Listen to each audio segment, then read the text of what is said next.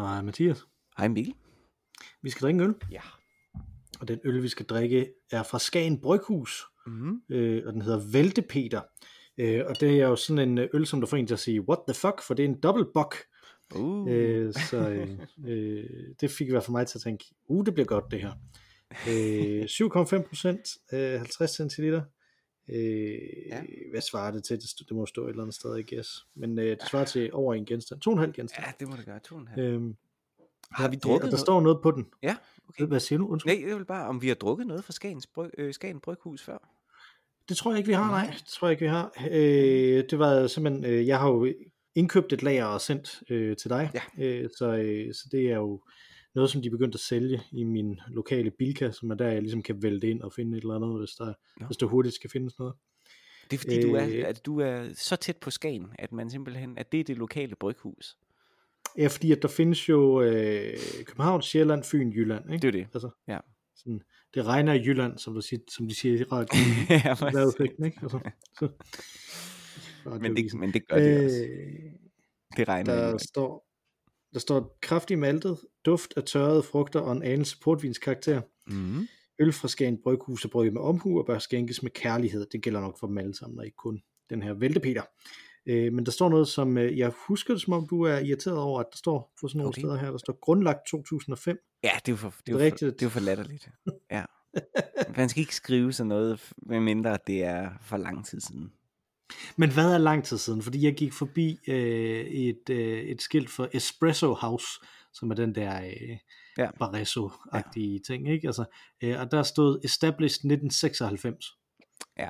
Det... Er det lang tid nok nu? Ej. Eller bliver det aldrig lang tid nok, når det er inden for din levetid? Nej, men det er ikke helt lang tid nok, tænker jeg. Jeg tænker, hvis det er sådan noget med espresso og kaffe og sådan noget, så ville det være cool nok, hvis det var sådan noget established i Seattle i 1990. Okay. Ikke? Det skal vi ligesom være inden for genren. Ligesom hvis der var et kebabhus, så ville det også være cool, hvis det var, hvad sådan et nu måtte hedde, det hedder sikkert. Vores her, rundt om hjørnet, hedder Effes.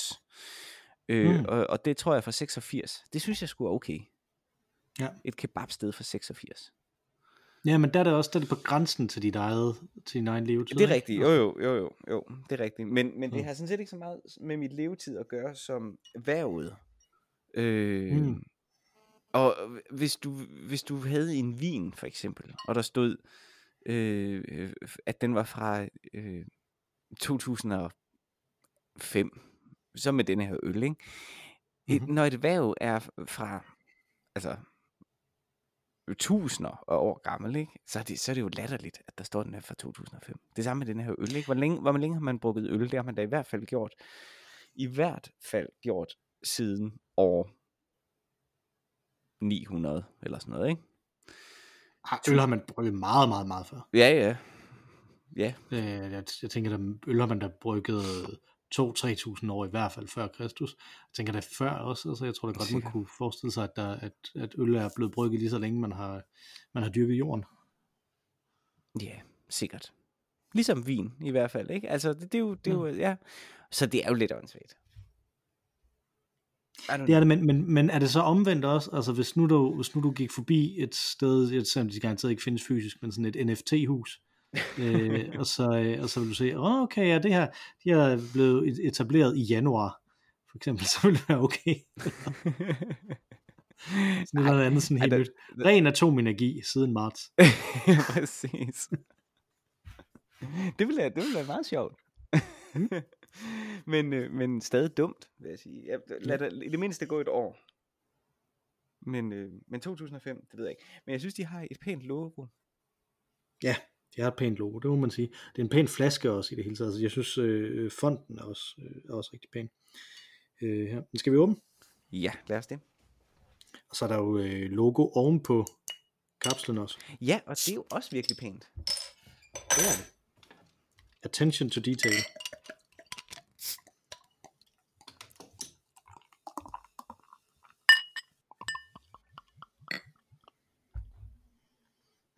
Den sødme, den gamle sødme, som der findes i en bok. Ja, det dufter sådan, som ting var søde, da man var barn. Ja, hvidøl, nisseøl. Ja, videoen, den måde slik var på dengang. Mm. Det var sådan vagt mindre masse produceret. Mm. Den dufter sgu godt. Og med et strejf af portvin, skriver de, ikke? Var det ikke det? Ja, og jeg synes nu mere, at han kan dufte noget kaffe. Stod der, skrev de noget om det også? Tørrede frugter, kaffe. Ja, kaffe er vel en slags tørret frugt. Ja, hvis de har ristet en frugt. Ja, tørre den, det er det vel. Mm. Skal vi smage? Meget tørt skum i øvrigt også. Nå. Nå, det skal vi, ja, lad os det. Vi smager på dronen. Skål. Skål. Mm.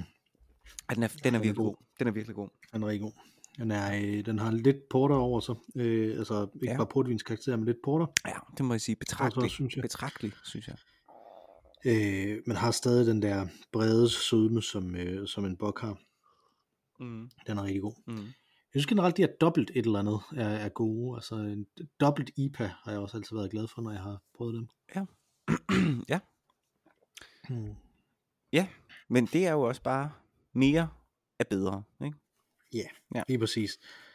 Som hvem det nu end var, der sagde det. Det er sikkert et Frasier-citat. If less is more, then imagine how much more will be. Ja, det er et Frasier-citat. Ja. Fantastisk citat. Det er jo virkelig skønt citat. Ja. Det må man sige. Jeg har jo smagt en ny slags øl. Okay. Jeg har været i Finland her i sidste uges tid. Mm. Og jeg kender en, der bor i Helsinki. Og hun havde mig med ude på en lokal ølbar, som for det første var meget underlig, fordi den egentlig lignede en juicebar. Sådan lyse, neonagtige farver over det hele. Og sådan noget, og så havde den bare række på række af øl, som man kunne købe fra et køleskab, og så sådan 10 farvede fadølshaner, som der ikke stod noget på, og så var der et skilt ovenover, hvad det var så, de her forskellige fadølshaner. Mm-hmm. Og den nye type øl, som jeg prøvede, det var en pastry stout. Og det var virkelig godt, det kan jeg godt fortælle dig. Jeg tror måske jeg ville have kaldt den en biscuit stout, fordi den smagte meget som en slags småkage. No. Og faktisk som en bestemt anden slags småkage, som jeg fik tidligere i mit besøg i Finland. Så det var ret. Var det fordi der er kanel i eller sådan noget? Nej, jeg ved ikke om det er kanel. Altså det var sådan lidt som om, altså det der var i den der småkage, den smagte sådan lidt ligesom en champagnebrus. Som den opnåede ved at være fuldstændig støbt ind i chokolade, og så havde sådan noget marmeladeagtigt, noget sådan syltetøjsagtigt over sig også. Og det var virkelig, den var virkelig god, den her, den 10% stout, som der så også bare virkelig, ja, det var noget de lavede selv, det var et sted der hed Pien, P-I-E-N, jeg ved ikke hvordan man skulle udtale det på finsk, men det var et sted, som det ligger inde midt i Helsinki, nærmest lige ved siden af stationen, så hvis man er i nærheden af det, så pastry, varmt anbefaling. Pastry stout, ja, jeg har aldrig prøvet det før. Nej. Og man kunne ikke købe den, så jeg har den desværre ikke med hjem. Jo. Men er der noget med, altså stout, er det måske fordi den er så kraftig og så voldsom i sin egen sådan tjærhed, at det er måske nemmere at tilsætte alle mulige spændende smage i det? Altså de lidt dyre, altså jeg tænker portvin for eksempel, eller kaffe, som vi jo har smagt en del af og sådan noget. Det kan godt være. Jamen det tror jeg, du er ret i. Altså man har mere at arbejde med. Man har en bredere palette at arbejde med, end hvis man er en IPA for eksempel, ikke? Så der ligesom skal have det her bitter i sig. Ja, lige præcis. Mm. Nå, spændende. Eller det ved jeg ikke, altså det er jo bare en anden retning af det, ikke? Der er det bare de her juicer, ikke? Som man kan blande ind i sådan nogle ales, altså. Jo, men syrligheden, det gør jo nuancerne, de skal være meget finere, tror jeg, end det behøver at være nede stout, ikke? Ja, det er rigtigt, man kan måske også sige, at netop fordi, at stouten, en stout er jo ikke, den er jo ikke insisterende på den måde i sin smag, vel? Altså en stout er jo, smager af meget, men henover et bredt område, ikke? Altså, så der er ligesom plads til, at der kan være andre forskellige nedslag og smag henover det område, som man ikke, altså det er meget mere, det er en mere præcis øl end ale, typisk, ikke? Altså. Ja, og den vil heller ikke vakle, så at sige, i sit eget fundament, fordi den stavthed er så markant. Altså det vil ikke blive, det er ikke, ligesom nogle Mikkeller ølene, i den lette genre, ikke, bliver lige pludselig ikke længere en øl, så er det mere en slags dansk vand med agurkesmag eller sådan et eller andet, man drikker, ikke? med en alkoholprocent. Ja, jeg har i øvrigt lagt mærke til, fordi at Mikkeller plejede at være sådan lidt svært egentlig at købe jo, ja. Og der kommer flere og flere af dem ind i de her salgssupermarkeder. Ja, det gør der nemlig. Om det har noget at gøre med deres PR-krise. Det kan godt være, fordi det var sådan lidt en... For noget tid siden, ikke, så var det jo sådan noget, enten at det var jo fancy steder i København, deres egne steder, eller denne her ekstrem herlige kiosk, der hedder Kiosk, efter Tintin-karakteren, ikke, på Sønder Boulevard. Og så begyndte det så at komme i Irma først, herover i hvert fald. Og det er jo i sig selv ligesom et statement, ikke, at man er en ting, man kan købe i Irma. Og så jo ikke andre steder, ikke? Men nu er det jo blevet totalt mainstream. Og altså, det... nu er den med i de der, altså i modsætning til Skagen Bryghus, så er Mikkeller jo med i de der køb 5 for 100 ting, som ja, det er der er sjovt, i salgssupermarkedet. Ja, det er sjovt. Det er det, og det har jeg godt lagt mærke til. Og spørgsmålet er, om det kan holde til det. Nu skal vi jo ikke tale om andres... virksomhedsstrukturer og sådan noget, ikke? Men jeg tænker bare alligevel... Jeg tror du ville sige, at vi skal ikke tale om andres ulykke. Nå, nej, det gør vi stort set ikke andet her i podcasten. Øl og skadefryd. Ja, præcis. Men, det er ikke meget skade i meget fryd, af den fryd, vi har, synes jeg. Så. Nej, men det jeg egentlig ville sige, nej, det synes jeg heller ikke, Mikkel, men det jeg egentlig ville sige, det var, at... jeg tænker, det er jo et brand, der ligesom er båret af at være ikke mainstream. Jeg ved ikke, om jeg vil kalde det elitær, men det, at paletten ligesom ikke er allemands eje. Du er noget særligt, hvis du kan lide denne her smag, ikke? Lidt ligesom naturviner, ikke? Hvis det lige pludselig bliver noget, som man går ind i Netto, ikke? Altså det har jeg ikke set dog indtil videre, men jeg har set det i Føtex, har jeg set nogle af deres dåseøl, ikke? Hvis man kan gå ind i Netto lige om lidt og købe en Mikkeller-øl, det har jeg meget svært ved at se harmonere med deres københavner eksklusivitet. Jeg tænker ikke bare, altså problemet er ikke én. Problemet er, hvis det bliver sådan en ting, hvor der er mange forskellige af dem at vælge imellem, ikke? Altså, hvis der er en tid sådan eksklusivt, har vi fået fat i en Mikkeller-øl. Det giver mening, ikke? Altså, vi har det her som spotvare eller sådan noget, ikke? Altså, selvom spørgsmålet er, hvor eksklusivt kan det blive, når det er i Netto? Det er selvfølgelig noget andet med fremtidens Netto, der jo ligger i Randers. Men ellers så... Ja, der stod... ved min søns skole, der stod der lang tid, her bygger vi fremtidens Netto. Så det... Fedt. Så den hedder nu Fremtidens Netto. Fremtidens Netto. Det vi kalder hvid i Randers. Ja, det er herligt. Jeg synes, det er vildt godt. Det er da hvid. Ja, Jantevid. Det gode Jantevid. Ja.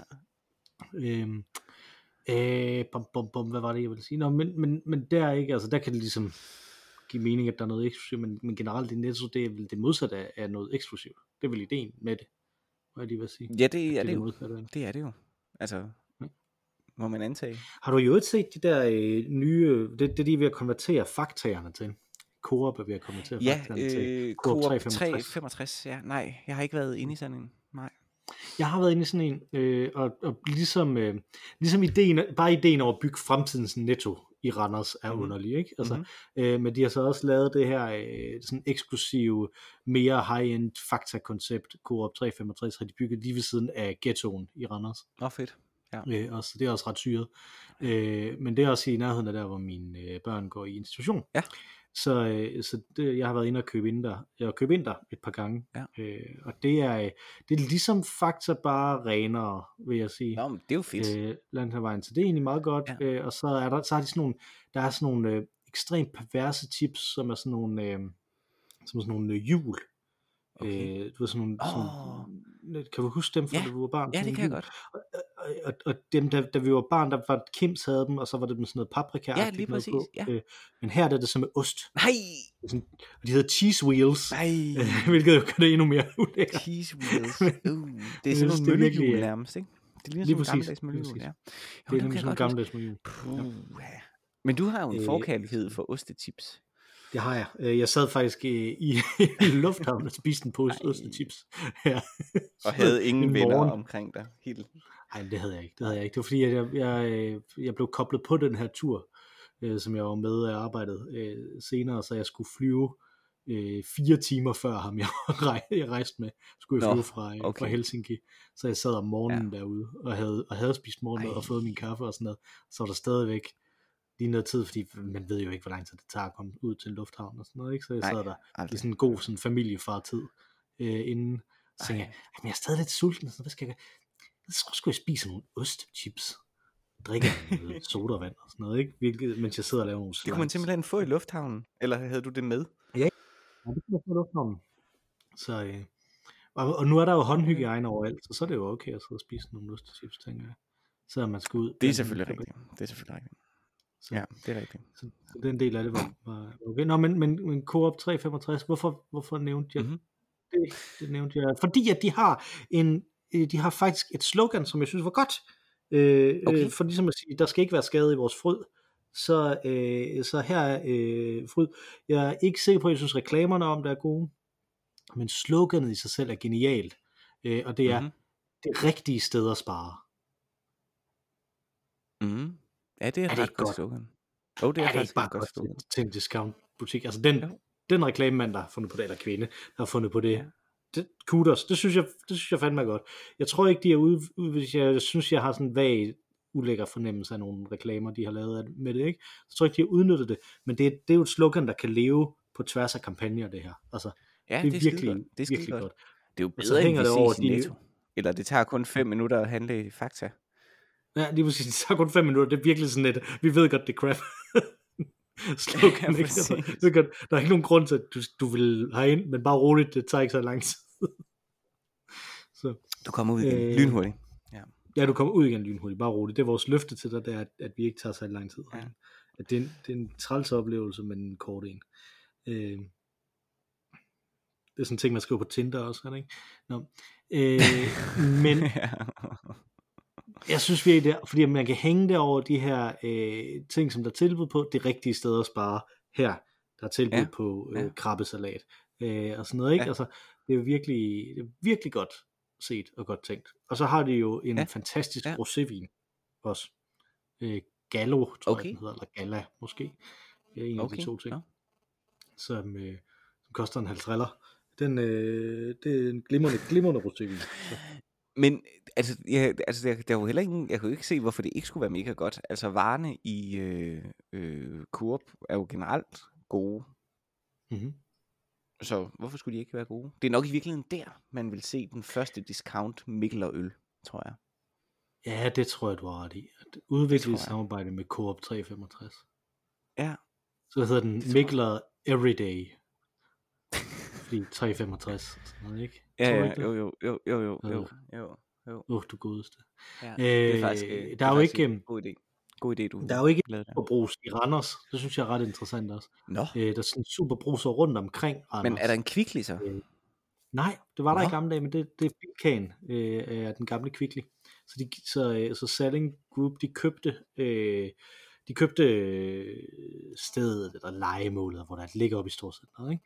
Så de købte det, og så prompte, så lukkede de det i et halvt år, mens de udvidede det, sådan at det blev stor nok til at være en Bilka. Nå, jeg har været, for ikke så længe siden faktisk, har jeg været i Randers Storcenters Bilka. Og det er jo en stor, flot Bilka. Det er jo som en Bilka er, og jeg tænkte, det har godt nok været en voldsom Kvickly, men det er simpelthen... Det er simpelthen derfor. Det er jo en sjov ting, det ved jeg ikke, om du nogensinde har prøvet. Det der med at komme til en fremmed by, og så besøge byens storcenter. Det er ret spøjst. Altså, jeg har jo gjort det, men det er lidt længe siden, jeg har gjort det, vil jeg sige. Altså, jeg har gået rundt i sådan et storcenter i Viborg engang, som jeg synes var ret skægt, fordi at det var bygget åbenlyst samtidig med City Vest, som ligger ude ved Gellerup Parken, hvor jeg også har slået min folder en gang imellem. Og sådan på samme måde sådan i flere etager og sådan med egentlig lidt for lidt plads og sådan noget, ikke? Og sådan, det måske. Hvor pokker var det i? Det er et sted på Fyn. Eller lige uden for Odense, tror jeg har været i sådan en storcenter en gang også. Det er godt, hvor min kone skulle til mødergruppe hvilket lyder absurd jo ikke, men det er ja, fordi, at det var en mødergruppe, der blev sammensat i Aarhus med folk, som der var i slutningen af deres studieår. Ja, det er dumt. Så i løbet af ingen tid, er det klart. Var man jo ud over landet, ikke? Altså, ja. Så der var hun ligesom dernede, og der var jeg så i sådan et storcenter, hvor jeg gik rundt i et par timer. Men det er sjovt, det du sagde før med Viborg, ikke? Fordi det vil faktisk være min tese, ikke måske en pointe, men i hvert fald en tese. Det jeg oplevede, det er, hvis jeg går rundt i byer, så synes jeg, der er mange forskelle mellem folk fra den ene by frem for den anden by og sådan noget. Jeg synes, der er mange forskelle fra at gå en tur gennem København, strøget København, og gå gaden i Vejle, hvor jeg kommer fra. De har noget forskelligt tøj på, menneskene. De taler på forskellige måder, og her taler ikke bare dialekt, men de taler simpelthen på nogle forskellige måder. De har et forskelligt ordforråd og den slags, ikke? Men når man kommer ud i et storcenter, så er alting ens.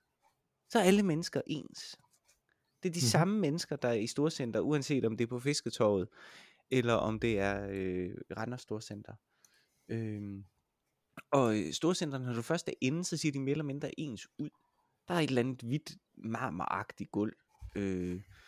Og der ligger de her butikker, som er de samme butikker, som ligger på Fisketorvet. Det er så mærkeligt, synes jeg. Det er sådan nogle mini-verdener, pseudo-verdener.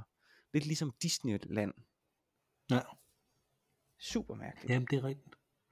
Det er rigtigt. Jeg synes jo, Randers er jo sådan underligt, fordi at det er jo sådan, politikerne, da de etablerede det, og det ligger sådan ude i et industrikvarter, der hedder Paderup, hvor der også ligger et gymnasium. Og så ligger et sted, jeg arbejder, der er også erhvervsgymnasium, der ligger en sosu-skole og sådan noget, ikke? Ja. Og så sådan en forstadskvarter, som min kørelærer ville have sagt om, fordi han sagde om et andet lignende forstadskvarter, hvordan finder man hjem, når man er fuld? Sådan et hvor alting ligner hinanden, sted, eller hvad? Ja, nemlig fuldstændig. Ja. Og de der sådan nogle stier, ikke? Altså, sådan, det er fuldstændig umuligt at navigere i, hvis man ikke har gået der 15.000 gange før. Ja. Det har de fleste, der bor der selvfølgelig, så det kan jo være, det hjælper. Men anyway. Jeg kan stadig fare vildt der, hvor mine forældre bor. Ikke lige der, hvor de bor, men hvis man sådan bevæger sig lidt væk, 0,5 kilometer væk, så kommer man ned til sådan et ret ens gangstisystem. Og der gik jeg jeg har gået der 1 milliard gange, men det er sådan, der er sådan en, hvis man skal finde hjem derfra, så er der en antenne mas og et elboks, som man skal gå efter, og så når man kommer til det, så skal man dreje til venstre, og hvis du misser det, så er du på Herrens Mark. Det er totalt labyrint. Her sidste sommer, der får jeg vild dernede, og var nødt til ligesom at gå ud til en kæmpe stor vej, for ligesom at sige, okay, så nu ved jeg her, ved jeg, hvor jeg er. Og det er altså en by, som jeg har boet i 18 år, så ret crazy. Ja, den del af byen har ikke sådan rigtig ændret sig jo, altså, nej. Den ændrede sig jo tilbage, da den blev bygget i 80'erne og 90'erne, ikke? Men det er jo det, ja. Men altså, den har ligesom ikke undergået byfornyelse. Nej, det er jo ikke derfor, det er jo mere bare, den er som den er, den er bare lavet på en sådan sådan kønsløs efter amerikansk forbillede planlægning, ikke? Hvor at alting ser ens ud, hver eneste hjørne ser ens ud, husene ser ens ud, så man har ikke kan chance. GPS hjælpe dig der? Helt sikkert, men det benægter du ikke? Nej, jeg er jo gift med en wayfinder, som jo jamen, det er det, jeg ved. Som har et vis antipati over for GPS'er, så jeg er solidarisk. Jeg vil hellere fare vild end at bruge en GPS. De store oplevelser, de opstår jo først, når man farer vild. Det er jo serendipitet. Der er ikke noget bedre end at fare vild i en stor by. Der er helt klart noget bedre end at fare vild i Vindingborg Centeret. Jeg var lige ved at sige det. Lige før vi kunne have sagt det i kor. Ja, det men jeg tænker også, er der ikke et breaking point, tror du, for din kone, altså med hvor lang tid det tager for dig at komme et sted hen, og så det måske være okay, at du Jo, hun er heldigvis ret god til at finde vej selv, så hvis jeg bare holder mig i nærheden af hende, så er der, det er klart. Jeg er ikke særlig god til at finde vej. Det ved jeg. Det har jeg oplevet flere gange. Så, men det er hun heldigvis, og også en rimelig bestemt. Altså hun er jo sådan en, som hun gør det ikke mere, men som godt kunne lide at løbe orienteringsløb og sådan noget, ikke? Så ja. Så jeg holder mig til hende. Jeg tror, jeg har anbefalet det før til dig, og hvis ikke, så synes jeg, I skal tage og finde tid til at finde en ferie i Genova, den norditalienske by, som jo har en middelaldercentrum, hvor GPS'er ikke dur. Nå. Fordi det er så små veje og sådan noget. Det fandt jeg ud af, da jeg skulle prøve at finde en alternativ rute hen til et møde, jeg skulle til. Men det var rimelig svært. Og de her veje, de er så små, at grunden til, at jeg skulle finde en alternativ rute, det tror jeg, jeg har haft alt om før også, det var fordi, der var nogen, der havde lukket en port henover vejen. Det er jo fantastisk. Jo, det har du faktisk fortalt, ja. Det er jo helt vildt italiensk på den mest sådan romantiske måde. Men den er også nemlig, den er decideret bygget til, at det skal være svært at finde vej i, fordi den er bygget som forsvarsværk over for pirater. Sådan, så hvis piraterne de kom ind, så ville de ikke kunne finde ud igen, og så kunne man isolere dem og lave guerillakrig mod dem. Der bor en kentaur inde i midten, eller? Det er der jo ingen, der ved, fordi at der ikke der er ingen, der ved, hvor midten er. Det er ikke fundet. Og så er det sådan en kombination af det, og så altså de der kæmpestore 1800-tals, eller i virkeligheden er det jo 1900-tals boulevarder, ikke? Altså sådan nogle fascistboulevarder, der så også er. Ja, selvfølgelig. Så det er ret interessant, altså virkelig nationalist og fascist boulevard. Ja. Det er virkelig en interessant by, som jeg synes kunne være interessant for din kone at se også. Jamen helt sikkert. Det er jo ikke en by, som jeg kender så meget til, andet end det store, hvad var det, G8-topmøde, eller hvad det var, G7, eller hvad det hed på det tidspunkt. Ja. Der var der for nogle år siden. Jeg kender faktisk ikke Genua, men... Nej, men jeg har været der et par gange jo. Det fedt. Jeg kan absolut anbefale. Nå, jeg afbrød dig. De her politikere i Randers. Ja, præcis, det var det, jeg afbrød dig i. Sorry. De sagde, lad os bygge det her storcenter, og alle i Cityforeningen sagde, nej, det synes vi ikke, vi skal, fordi jeg dør midtbyen, som det jo gør, når man bygger storcenter derude. Hvortil de svarede, nej, fordi når folk først er kommet herud og købt ind, så kører de jo ned i midtbyen også, fordi de tænker, nu er vi i nærheden af Randers, så vil vi se Randers. Ja. Og det er den her, jeg har på fornemmelsen, at det er et af problemerne for Randers. Og kunne være et af problemerne for typen af Randers, ikke? Altså, typen Randers, som er den her ret store, men ikke top 5 by i Danmark, ikke? Altså, som tænker, vi er jo store, vi har en stor forvaltning, vi har mange indbyggere, vi har, der er meget, der kører for os i virkeligheden. Ret vildt kulturliv. Ret vildt kulturliv også, og sådan nogle ting, som nogle af dem har, og så simpelthen bare ikke indser deres begrænsninger, altså. Bare tænker, at jamen, fordi at alle de her ting, de er der, så kommer det helt af sig selv, for det første, ikke? Men så også det der, jeg var grunden til, at jeg var i Finland, var fordi jeg var til et partnermøde med, i et netværk, som der havde finske partnere, det var derfor jeg var i Finland, finske, norske, en fra Grønland, og nogle andre fra Danmark også, og nogle fra Sverige også. Så det var sådan et helt nordisk netværk, ikke? Og det her netværk, det handlede om turisme. Nå. Jeg er ude og prøve sådan andre fagområder af, og se hvordan de ligesom fungerer. Og det her i turismenetværk, der havde de så en bog, jeg ved ikke om du kender den garanteret af omtale, fordi det er svært at være vores alder ikke kende den omtale, men den her Jytte-serie om nudging. Ja, jeg kender Jytte fra marketing, er desværre gået i dag. Ja, gået for lige præcis. I dag, ja. Og så der, det er jo, der er en toer. PT en teaterforestilling på Nørrebro Teater. Ja, det kunne jeg kun forestille mig. Hvis der er nogen, der har lyst til at se det. Og der er en toer til den også, som hedder Jytte har jeg stadig til frokost, eller sådan noget, ikke? Altså, sådan noget den stil, og jeg synes det der, en af de ting, det her det er endnu en tangent, der er masser af tangenter i dag. En af de ting der er interessant, det er at ham der har skrevet den hedder jo Morten Mønster. Ja, det gør han jo. Og det hedder en af de største YouTubere også. Okay, det er så uanset om du er barn eller om du er voksen, har du en der hedder Morten Mønster, der fortæller dig om hvad du skal tænke om verden. Det er ligesom hvis der var en sådan en ung YouTuber eller Instagrammer der hed Svend Brinkmann. Det er fandme mærkeligt. Præcis. Ja. Det er meget underligt. Hvor så ville det være virkelig mærkeligt at hedde Svend, ikke? Jeg kender faktisk en, der hedder Baby Svend. Baby Svend? Ja, Jeg kender ikke en baby, der hedder Svend. Jeg kender ikke baby Svend. Ja, men jeg kender det er sådan perifært, men ja, der er en baby i vores omgangskreds, der hedder baby Svend eller Svend. Du kender baby Svends forældre. Ja, som er en baby. Mm. Svend altså. Ja. Ja, men den her i toeren til Jyttebogen, mm-hmm. Som jeg går ud fra også på et tidspunkt bliver en teaterforestilling. Ja.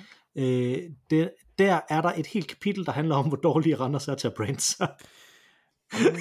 Hvilket er skægt at blive konfronteret med, når man sidder til sådan et. Men det er også helt vildt. Et partnermøde. Altså det er jo helt vildt. Jeg har jo fordi at jeg har besøgt dig og sådan noget nogle gange, så har jeg jo været lidt i Randers. Jeg havde også en nær kollega, der bor i Randers. Og Randers er jo et fantastisk sted.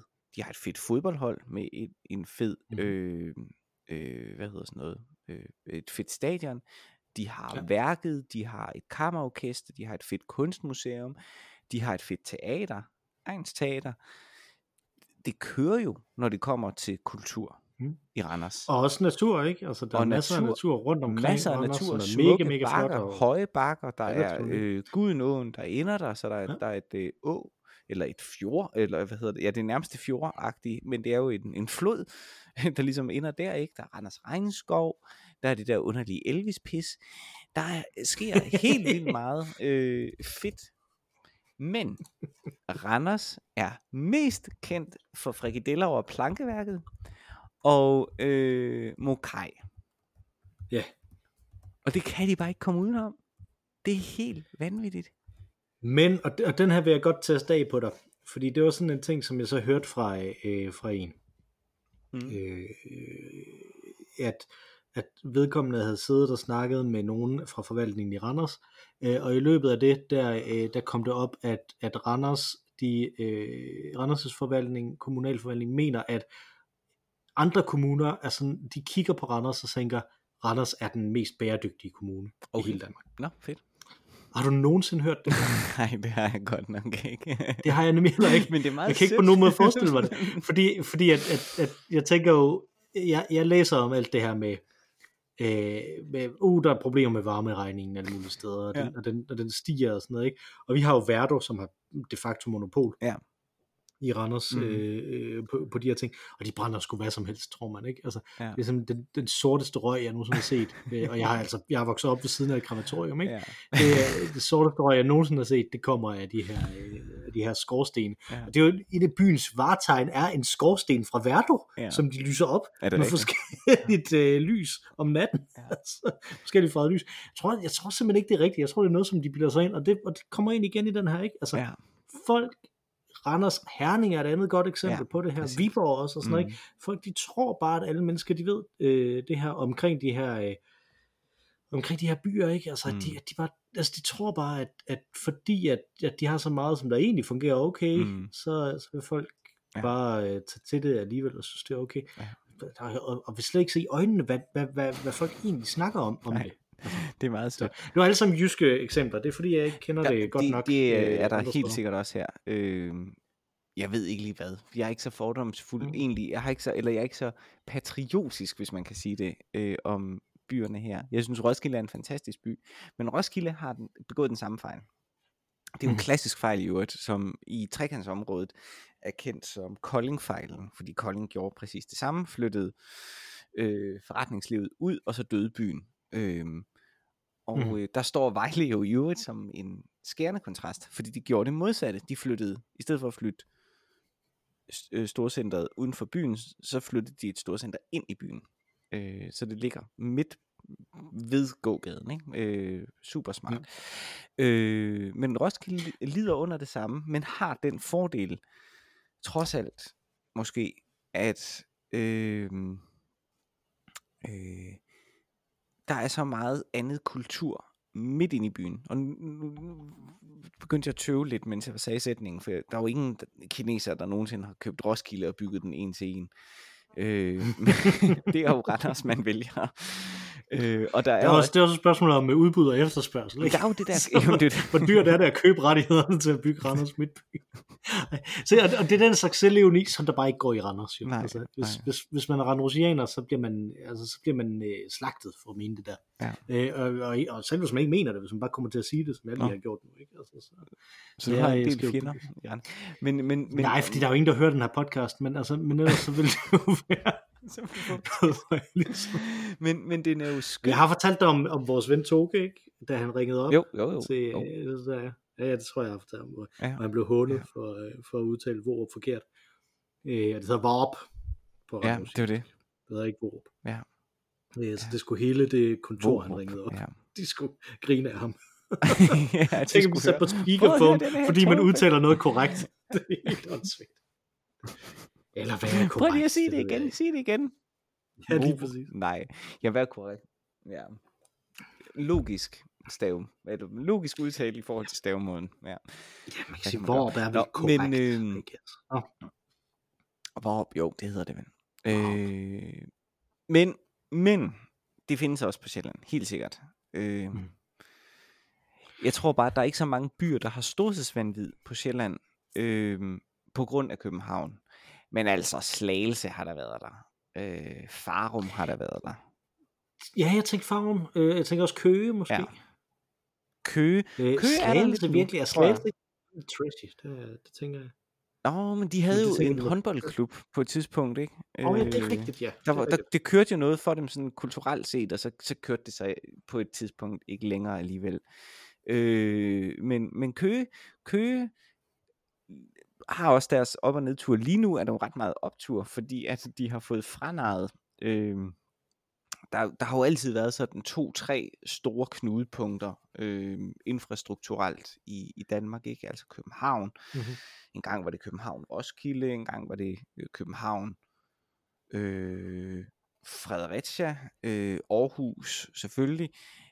Og det blev jo så fra 60'erne og sådan noget, 70'erne jo til København, Høje-Taastrup, Fredericia, Aarhus. De vigtigste knudepunkter i Danmark. Det har Køge jo nu fået fra røvet Høje-Taastrup. Hvilket må være frygtelig ærgerligt for de stakkels mennesker, som bor i Høje-Taastrup, fordi at det er et let sted at pendle fra. Fordi det er det ikke længere. Nu kører alle togene, alle de væsentlige tog, alle de vigtigste tog, kører nu til Køge Nord i stedet for. Det var meget trist, fordi at jeg har boet på hotel i Høje-Taastrup en gang, hvor jeg skulle noget i København, og det var, fordi det var meget, meget billigere at bo i Høje-Taastrup, og jo ligegyldigt, fordi at der også er nogle tog ind til København. Der var ikke et stort problem. Det var der i hvert fald ikke på det tidspunkt, det var det anderledes nu. Men det hotel var et ganske udmærket hotel på rigtig mange måder, men det er ærgerligt, hvis de mister deres business, vil jeg sige, fordi at deres tæpper var af en dato og et design, som jeg kun har set en anden gang, og det er i Shanghais lufthavn, som var helt utrolig meget kommunisttæpper. Virkelig sådan 80'er trælse. Det er nødt til at komme som den der, det der kommunist decoration. Ja. Den ligger inde i det der, der er sådan et... det er jo ikke rigtigt center, men det er sådan en mærkelig, det der banegården by af en bygning ved banegården. Altså, den der store røde, jamen det er jo nærmest en hel by, som bare en banegård. Ja, præcis, men som sådan lidt ligner lidt sådan Bispebjerg kirke og sådan noget, ikke? Altså, og så bare ikke imponerende. Den er trods alt imponerende. Det er jo nærmest en katedral, man har valgt at bygge derude, ikke? Bispebjerg er en fantastisk kirke. Men det her, det er sådan det samme, bare ikke godt. Altså, som et trafikskilt i Sverige, ikke? Altså. Jo. Lige præcis. Er det sådan en, er det en standard joke? Den er fandme god. Det er en af mine standard jokes. Den er fandme god. Og det er ret utroligt, vi har kendt hinanden i så mange år, som jeg har ikke hørt den her. Uden at jeg har hævet den frem. Ej, den er god. Den er god. Den vil jeg bruge. Den vil jeg lade leve videre. Den fortjener hele verden at høre. Lige præcis. Og jeg tror, at det du ved det der med, at man siger stand-up-komikere, de må ikke optage deres shows, fordi så kan de ikke bruge de samme jokes igen. Jeg tror ikke, det samme gælder for den her podcast. Altså, nej. Vi kan ikke sige det til Jimmy. Eller til den fra Superkultur. Nej. Beklager, Allan, Jimmy, Henning, I kommer til at høre den her joke rigtig mange gange fra nu af. Jeg vil sige på den måde, min kone har hørt den her joke før. Nå, okay, ja. Så hun var der, da jeg opfandt den. Den er også for god til, at den bare skulle dø. Ja. Nå, det var sjovt. Ja, Høje-Taastrup. Mere om det? Jamen dejligt sted. Jamen, det er jo et godt eksempel også på et sted, der måske... Ja, hovmodet stod for fald der også, ikke? Høje-Taastrup. Og de havde jo et kæmpe storcenter. Måske et af Danmarks største storcentre, inden Fields blev bygget uden for København. Det berømte City 2. Ja, det er rigtigt. Det har jeg også hørt om. Ja. Og jeg har været der en enkelt gang. Været der. Jo, jeg har været der. Jeg var på noget politisk ungdomslejr, landsmøde. Om så kan det jo faktisk være på et tidspunkt, hvor det var sådan stort også, ja. hvor det var i sin velmagtsdage. I sin velmagtsdage. Vi var på et gymnasium, der lå lige i nærheden. Og det skal ikke være nogen hemmelighed, at det var måske et venstreorienteret politisk parti, som jeg der var. Man kan trolle igennem de 171 tidligere episoder. Så tror jeg godt, man kan identificere, hvilket parti du har været medlem af, hvis man hører efter. Er det blevet røvet? Jeg tror måske, da vi siger det direkte engang. Vi siger det sikkert direkte, ellers så kommer der jo nok en hel del antydninger med de personer, som jeg nævner. Men anyways, der var vi i hvert fald, og det sjove var, at i dette venstreorienterede parti, til det landsmøde, der gik vi alle sammen i flok nærmest til City 2 på deres McDonald's for at spise frokost der. Og det var på et tidspunkt, hvor McDonald's ikke var kommet i få. Præcis, det var virkelig ikke kommet i få. Og det samme gælder jo Jagtvej 69, det lå jo ganske tæt på Assistenskirkegården på den ene side, og så til venstre, hvis man stod og kiggede ud på Assistenskirkegården, så lå Nørrebros Runddel jo der. Og der lå en af Københavns mest berømmede McDonald's'er også, som jo gik fallit efter rømningen på grund af det. Er det ikke sjovt? Mm. Jo, det er ret. Jeg synes, det er vidunderligt, denne... Jeg vil man kunne kalde det dobbeltmoral, men man kunne også bare kalde det sådan... livets små besvindeligheder, at en McDonald's på Nørrebro er dybt afhængig af ungdomshuset, ikke? Det er sgu da sjovt. Ja, den har jeg da faktisk også fået med ved. Det var en klassisk, virkelig glimrende McDonald's, der lå der. Og den lå jo et rigtig godt sted. Man kan sige, der mangler jo lidt en McDonald's på Nørrebro. Fordi du har været til fest, du skal have noget McDonald's mad, og runddelen er jo lige trods alt i hjertet af Nørrebro. Et af hjerterne på Nørrebro. Min bror har jo også været medlem af et venstreorienteret parti. Han har faktisk været medlem af flere forskellige venstreorienterede partier. Han var i lang tid medlem af et bestemt venstreorienteret parti, og blev af en af dem, han var medlem sammen med, headhunted senere til sig at arbejde for et kommunikationsbureau, som var kommunikationsbureau for alle de onde, var jeg lige ved at sige. Og det i sig selv er jo... Cigaretindustrien, eller hvad? Men blandt andet McDonald's i Danmark, var de kommunikationsbureau for, i hvert fald på et tidspunkt. Ikke? Og der, jeg tror måske, det er det mest frydefulde, jeg nogensinde har set ham være over noget af det arbejde, han lavede der i den private sektor. Han er sådan en, der hopper frem og tilbage mellem det private og det offentlige. Noget af det mest frydefulde, jeg har set ham være, det var, da, fordi at McDonald's jo begyndte at betale skat, og etablerede, at de skulle have alt deres kyllingekød fra Bornholm og sådan noget, ikke? Altså sådan virkelig begyndte at støtte op om det danske samfund, som et led i sådan en kommunikationsændring der. Og så blev det simpelthen sat op, at der var sådan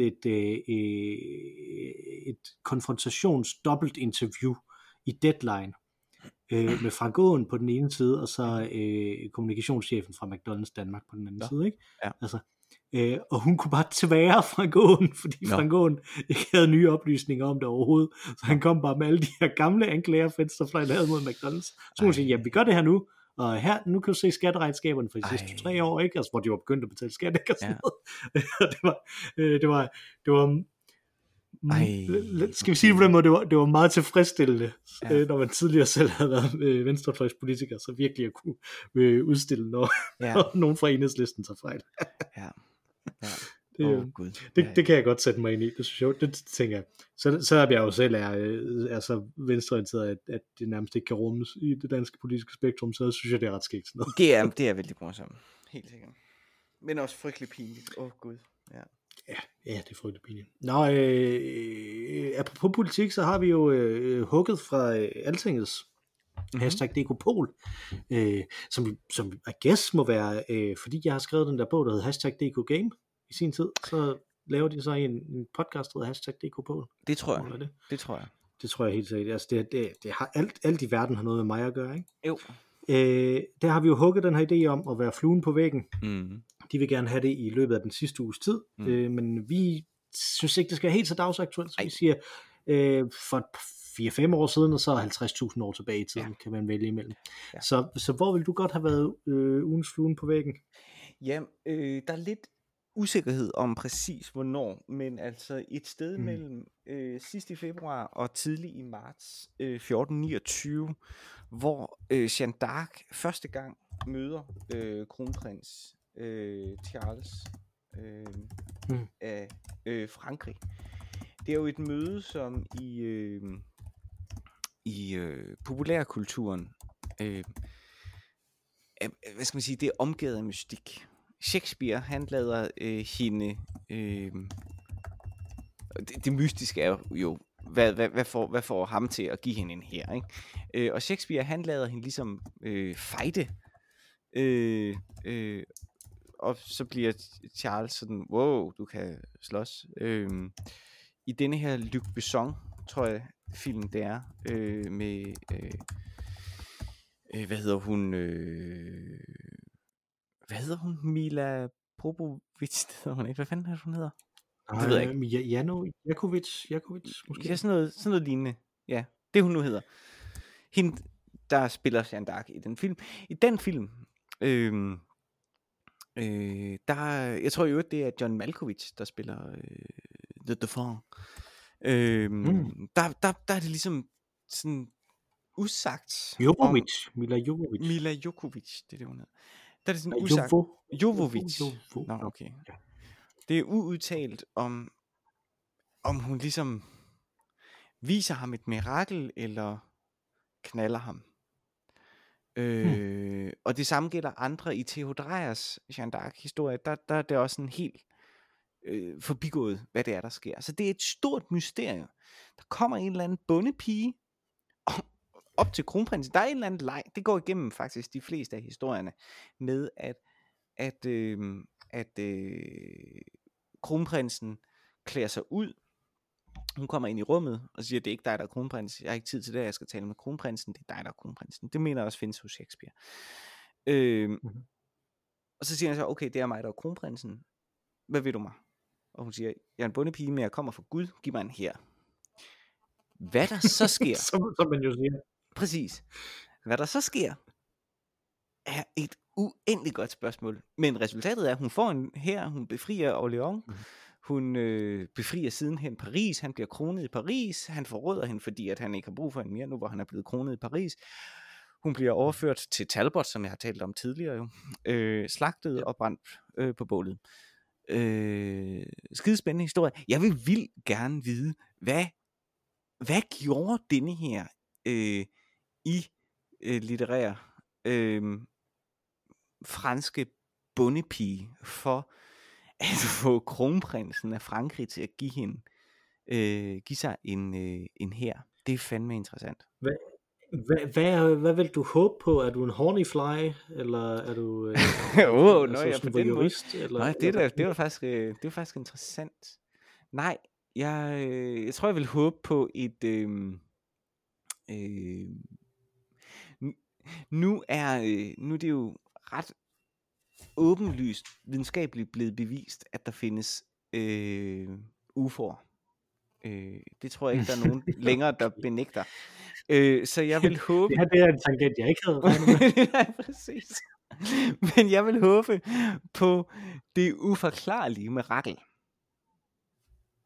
Ja. Det er jo det, der var min pointe. Det er uforklarligt mærkeligt. Ja. Jeg tænker bare, at jeg ville håbe, at det var et eller andet, hun sagde til ham, fordi at finde ud af, hvad kan man sige til en fransk kronprins for at få en hær. Ja, det er jo også interessant. Det er nyttigt. At man kan sige et eller andet, det er ret nyttig viden også. Det er også interessant. At det bare er en replik, at det bare er en sætning. Hold kæft, mand. En ejendomsmægler, hun kunne blive, ikke? Hvis hun med en sætning bare kunne... Og selvfølgelig, jo, jeg køber med det samme. Det har du da ret i. Det er pisseinteressant. Ja. Ja. Altså, der er sådan et der er et afsnit af Star Trek The Next Generation, hvor der er en, der deserterer fra det romulanske imperie, som så skal prøve at overbevise Picard om, at han rent faktisk er deserteret, og at han har rigtige oplysninger. Mm-hmm. Og så siger han sådan, så på et tidspunkt bliver han så frustreret, at ham her, altså ham her, der er deserteret, han siger, what must I do to make you believe me? Så siger Picard, you must convince me. Og det er sådan en ting, som jeg ikke kan bestemme mig for, om det er dumt skrevet eller godt skrevet, fordi at i en eller anden forstand er det jo rigtigt, at man kan faktisk ikke sige, hvad er det, der overbeviser mig om det her. Nej. Jeg kan ikke fortælle dig, hvad er det, du skal sige til mig for at overbevise mig. Nej. Fordi at der er et eller andet, der vil overbevise mig, og jeg bliver overvældet af det, når du gør det, eller når du siger det, ikke? Mm. Og det, der kunne være interessant. Hvad kunne overbevise her? Ja. Jeg læser igennem gamle udgaver af London Review of Books for tiden, fordi dem har jeg liggende rundt omkring, og ikke har fået læst det hele. Men indimellem så genlæser jeg ting derfra, og jeg genlæste et læserbrev her, som var et svar på en artikel, som handlede om Lenin. Og Lenin, som der jo var i eksil forskellige steder, indtil han kom tilbage og ledte den russiske revolution. Og et af de steder, han var i eksil, det var i London, hvor han studerede i et læseværelse på British Library. Og hvor man sådan ligesom forsøger at forske i, hvad lavede han der? Hvad studerede han? Hvad læste han? Hvad skrev han ned? Og en af de ting, som så var, det var, hvor sad han? Og det viser sig, at ved siden af Lenin på British Library, der sad der en finde, som jeg ikke kan huske navnet på lige nu. Nej, ikke en finde, en islænding. Sorry. En islænding, som jeg ikke kan huske navnet på lige nu. Som har udgivet en selvbiografi, hvor han beskriver det at sidde ved siden af Lenin der i læseværelset, at han aldrig sagde noget til nogen, og der ikke var nogen, der turde sige noget til ham, og sådan noget. Og sådan nogle ting meget af, fordi han allerede sådan var sådan en kendt revolutionær på det tidspunkt jo. Ellers ville han jo ikke være blevet sendt i eksil, hvis han ikke var en kendt revolutionær. Jeg kunne godt tænke mig at sidde som flue på væggen og se, hvad er det egentlig Lenin han studerer her? Hvad skriver han ned? Hvad er det for nogle bøger han læser? Hvad er det her, som der ligesom konstruerer den udvikling, som der er i Lenin, fra han bliver sendt i eksil, til han kommer tilbage, ikke? Hvad for nogle ting læser han? Hvad vil han synes var nyttigt at læse på det tidspunkt? Også fordi jeg synes, de her... Altså, den her måde at eksistere i verden på, som der var i det 20. århundrede, tilbage i virkeligheden, før vi blev født, før massemedierne kom, før internettet kom, før alle de her ting, ikke? Altså, synes jeg er så fascinerende, fordi det er moderne, og ikke rigtig moderne, vi snakker om modernitet jo også, for et par uger siden, ikke? Altså, jeg synes, det er så fascinerende, og det kunne jeg godt tænke mig at se, hvordan fungerer det her egentlig? Altså, en mand, som der på så mange måder handlede, når der skulle handles. Hvad så når, altså ud fra hans synspunkt, ikke? Handlede han, når der skulle handles? Hvad så i den lange periode, hvor han var i venteposition? Hvad laver han der? Ikke? Hvordan forbereder han sig på det? Det er meget interessant. Det er du ret i. Så det fik mig til at tænke, at det kunne være et godt sted at være en flue på væggen. Ja. Godt. Har du fået drukket din dobbeltbok? Ikke helt. Der er lige en mundfuld eller to tilbage, men den er jo... Jeg har jo selvfølgelig drukket min. Jeg er en svamp. Så. Det er jo det. Der var lige en dråbe tilbage, som jeg kan bruge til vædganen, inden jeg siger, at vi hedder Øl og Ævl. Og man kan skrive til os på ologravsnabel@gmail.com. Vi har en enkelt lytterhenvendelse eller to, som der lige venter en uge eller to, før vi kommer til den. Og så har vi faktisk også et ønske om et bestemt tema-episode, som vi også kommer til på et eller andet tidspunkt. Okay. Man kan også tweet til os på snaplag Ologavl. Det er jo Øl og Ævl, bare i et ord, og så uden alle de der trælse danske vokaler. Hvis man gerne vil have, at vi snakker om det, som man gerne vil have, at vi snakker om i programmet. Nogle gange gør vi det, nogle gange så laver vi en episode som den her. Men hver eneste gang, uanset hvilken episode vi laver, uanset om det er os to, der er her eller ej, så er der en, der altid er her. Og det er den fantastiske Ma Rainey, som jo sang os ind, og nu vil hun synge os ud. Take it away, Ma Rainey. Tak for denne gang, Mathias. Tak for denne gang.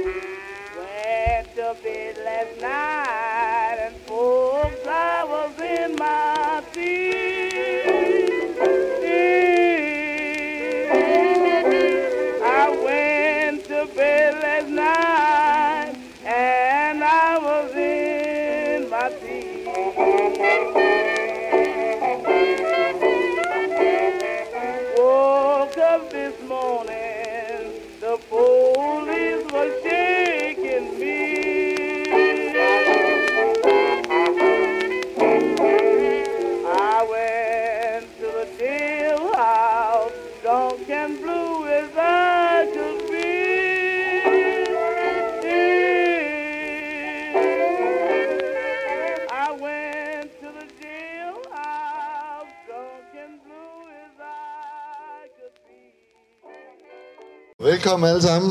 Først og fremmest så vil jeg sige, at det er en fantastisk dag at stå her i dag i Randers. Der er kommet nogle håndværkere til, og der kommer mange flere til de næste måneder frem til starten af august, hvor vi jo så åbner officielt dørene for det nye varehus. Og det bliver et hypermarked i verdensklasse. Det lover jeg. Så er første spadestik til Bilka i Randers taget, og jeg er rigtig glad for alle de mennesker, der er kommet for at være med til det. Og lige nu bagved her er de i gang med at få taget en kæmpe Bilka-kage på 12 kvadratmeter og få en kop kaffe til den. Og jeg glæder mig til sammen med de 400 kollegaer, jeg får inde i Bilka herinde og komme i gang med at skabe en rigtig god arbejdsplads i Randers, inden vi vidste i dansk detailhandel. Ja.